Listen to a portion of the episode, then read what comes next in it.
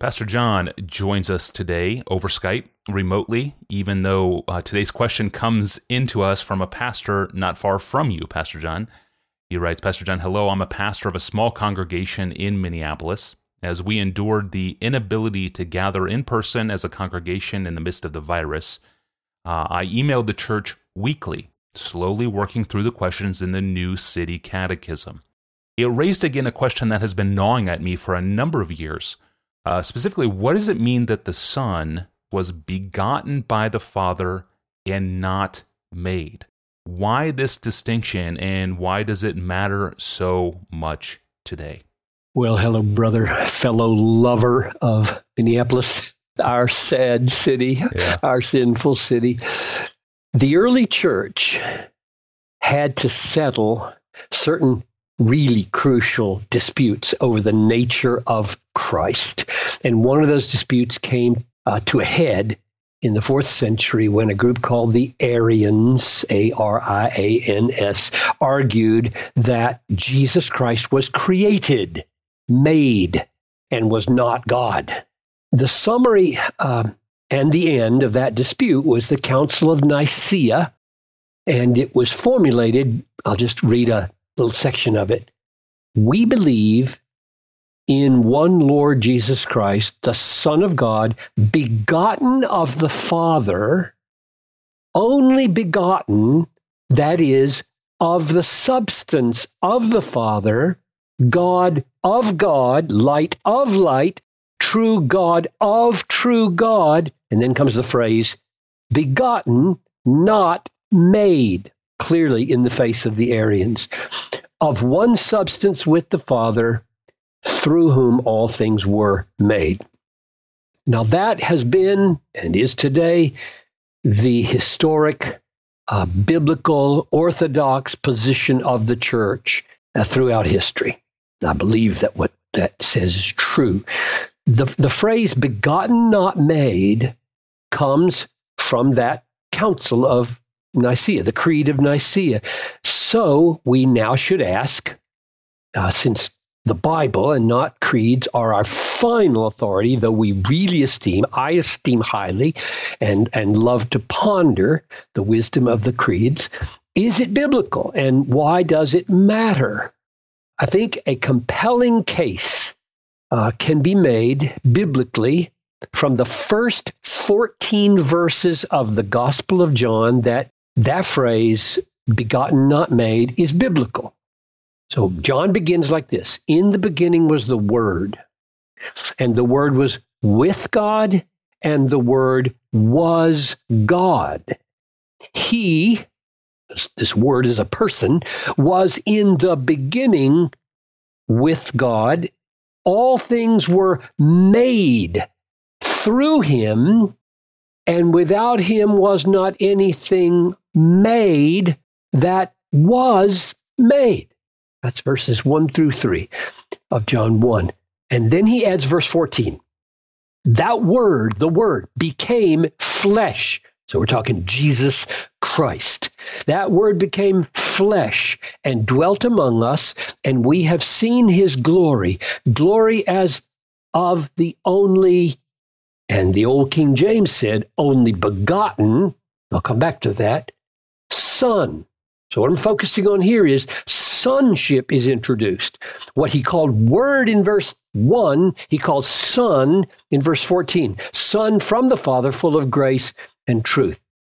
Now, there's a good deal of dispute over whether the term, Greek term monogenes, means only, only son, or only begotten son. Now, here's the catch, and I want all just ordinary, run of the mill faithful pastors and teachers to take heart. I don't think the truth of the doctrine of begotten, not made, depends on the translation of that verb. If it did, we would we would be in the middle of a dispute that continues.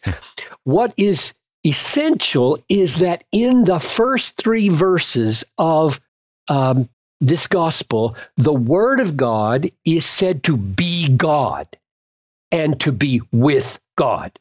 In the beginning was the Word, and the Word was God, and the Word was with God, meaning you have two persons, God and the Word of God. And the second person, the Word of God, is God and with God.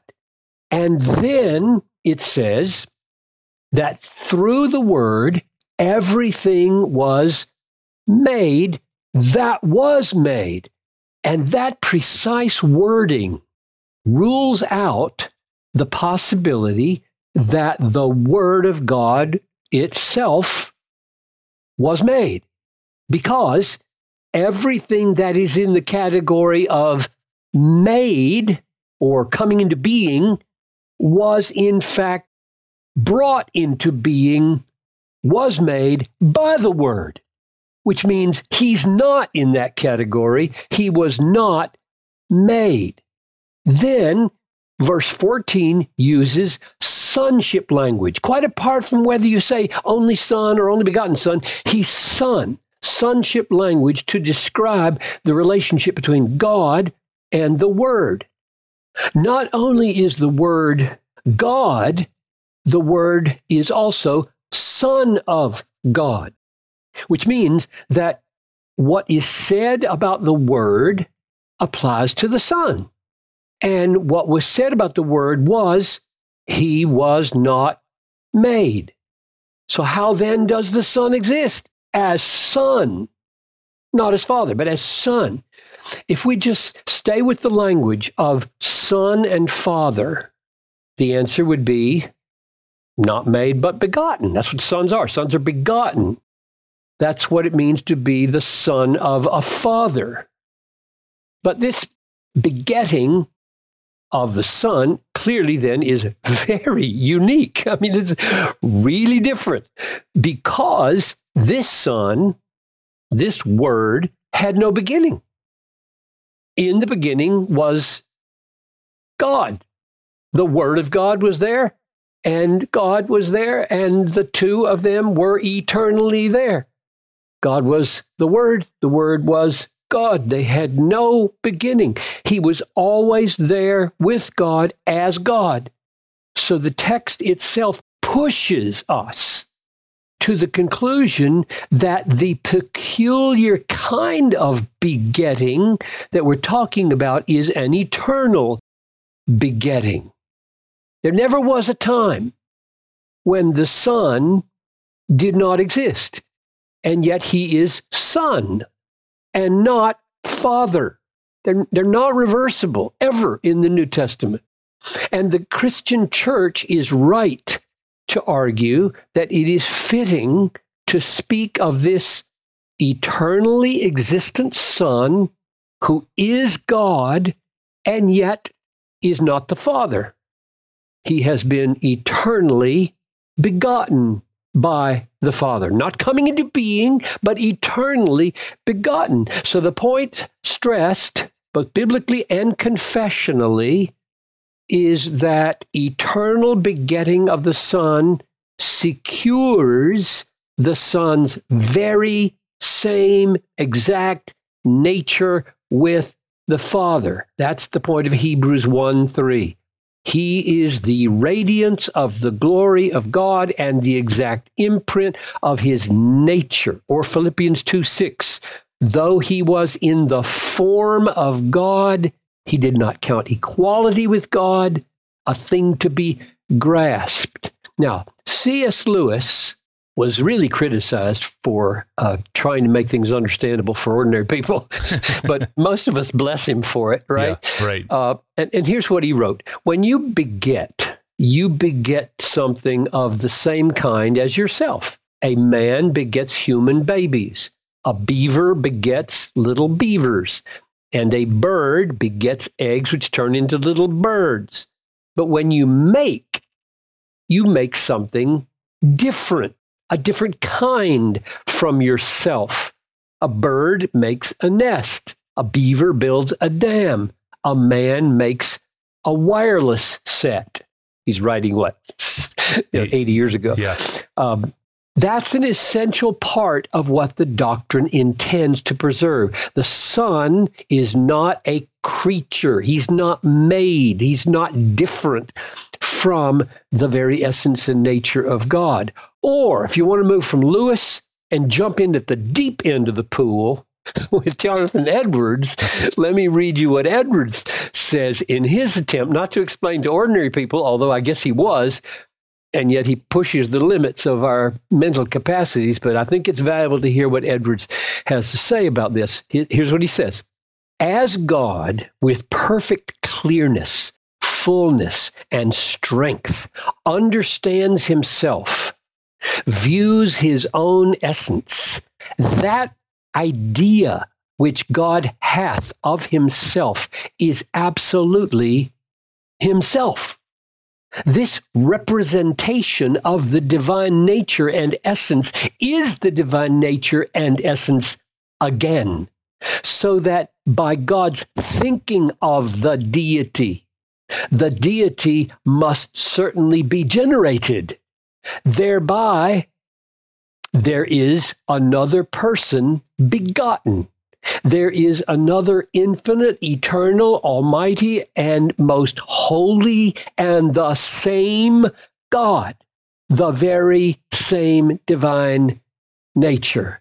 And this person is the second person in the Trinity, the only begotten and dearly beloved Son of God. End of Edwards.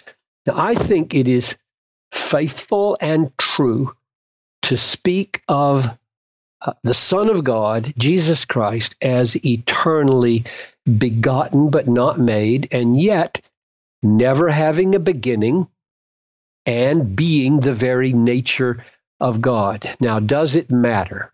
that's that's the question at the end that he asks. Help, can you help you understand what it means and and why why would we devote a summer to it? Uh, it does matter. Yes, I will only mention one of many reasons that it matters. Paul and the writer to the Hebrews show how the full deity of Christ, begotten, not made, is interwoven with his work of redemption. There wouldn't be redemption without this truth. Colossians 1:19 For in him all the fullness of God was pleased to dwell and through him to reconcile to himself all things, whether on earth or in heaven, making peace by the blood of his cross. Those go together. You can't have the one without the other. If the fullness of deity isn't there, reconciliation by the blood of this being isn't there. And here's Hebrews, here's Hebrews 1 3.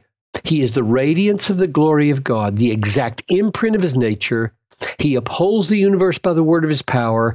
After making purification for sins, he sat down at the right hand of the majesty. In other words, there is no salvation without the deity of Christ. If the Son of God was made instead of being eternally begotten in the very nature of God, we are still in our sins and biblical salvation does not exist.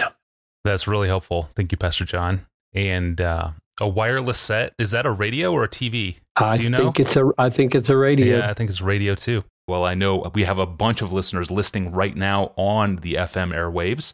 A shout out to Family Radio and our listeners there who are uh, listening to us right now. Each new episode of this podcast has been broadcasted through family radio stations across the country twice per day and uh, that's been true now for over a year. Uh, just last June, my wife and I were driving through Salt Lake City, Utah, listening to 91.9 FM, an FM station out of Ogden, Utah, listening to the inaugural APJ episode on the FM airwaves. It was surreal. So, thank you, Family Radio, for partnering with us and making these uh, episodes broadcastable all across the United States. But if you prefer to get new episodes of this podcast delivered to your device, subscribe to Ask Pastor John in your favorite podcast app in Spotify or by subscribing to DG's YouTube channel. And to find other episodes in our archive or to submit a question to us of your own, do that online right now at desiringgod.org forward slash Ask Pastor John.